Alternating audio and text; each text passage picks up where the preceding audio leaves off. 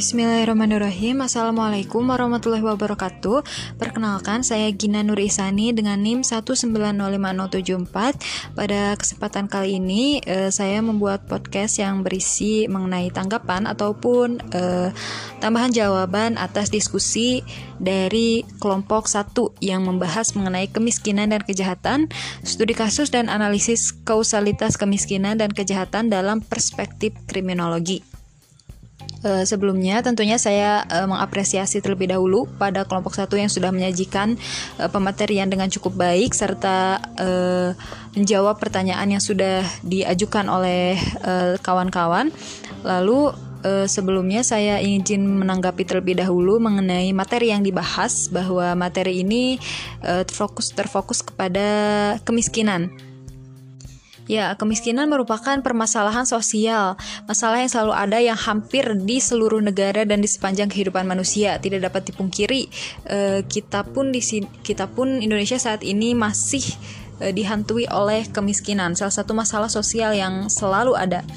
Nah, kemiskinan pun rupa-rupa bentuknya. Ada kemiskinan secara materi, ada kemiskinan secara pengetahuan atau eh, secara tidak dapat beradaptasi oleh masyarakat dan lain sebagainya. Namun uh, kemiskinan pengertian kemiskinan yang paling umum uh, itu identik dengan miskin secara materi atau secara ekonomi. Nah, kemiskinan uh, secara materi ini tentunya tidak bisa dilepaskan juga oleh perilaku atau tindakan kriminal atau kejahatan.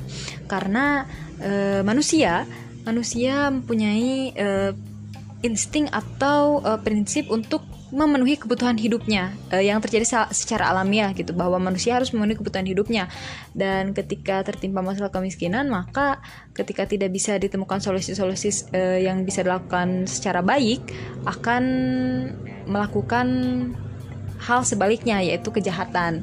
Nah,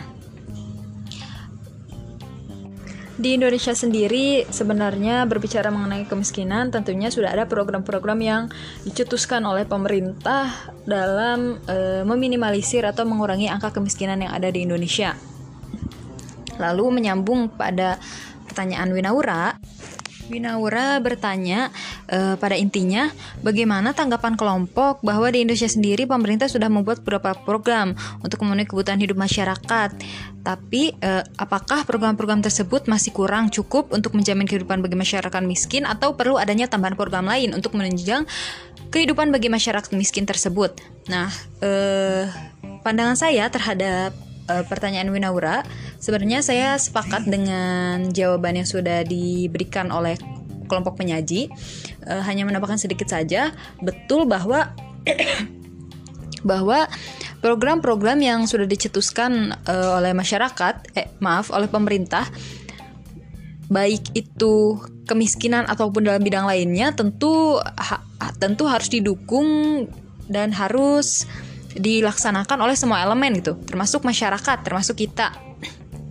Uh, jadi eh, program-program yang sudah dibuat pemerintah, uh, jika melihat secara konsep ataupun secara tujuan dan lain-lain, tentunya uh, menurut saya pribadi sudah cukup baik gitu untuk mengatasi kemiskinan. Namun uh, secara konsep saja tidak cukup gitu jika pelaksanaannya tidak sesuai dengan apa yang uh, apa apa isi dari program tersebut seperti itu entah dari birokrasinya entah dari pelaksanaannya entah dari uh, masyarakat mem memanfaatkan program tersebut seperti itu.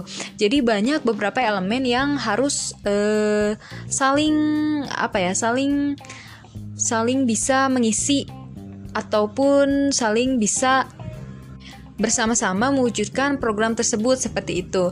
Jadi jika dicara di ditanya mengenai program tersebut ya sudah baik itu programnya.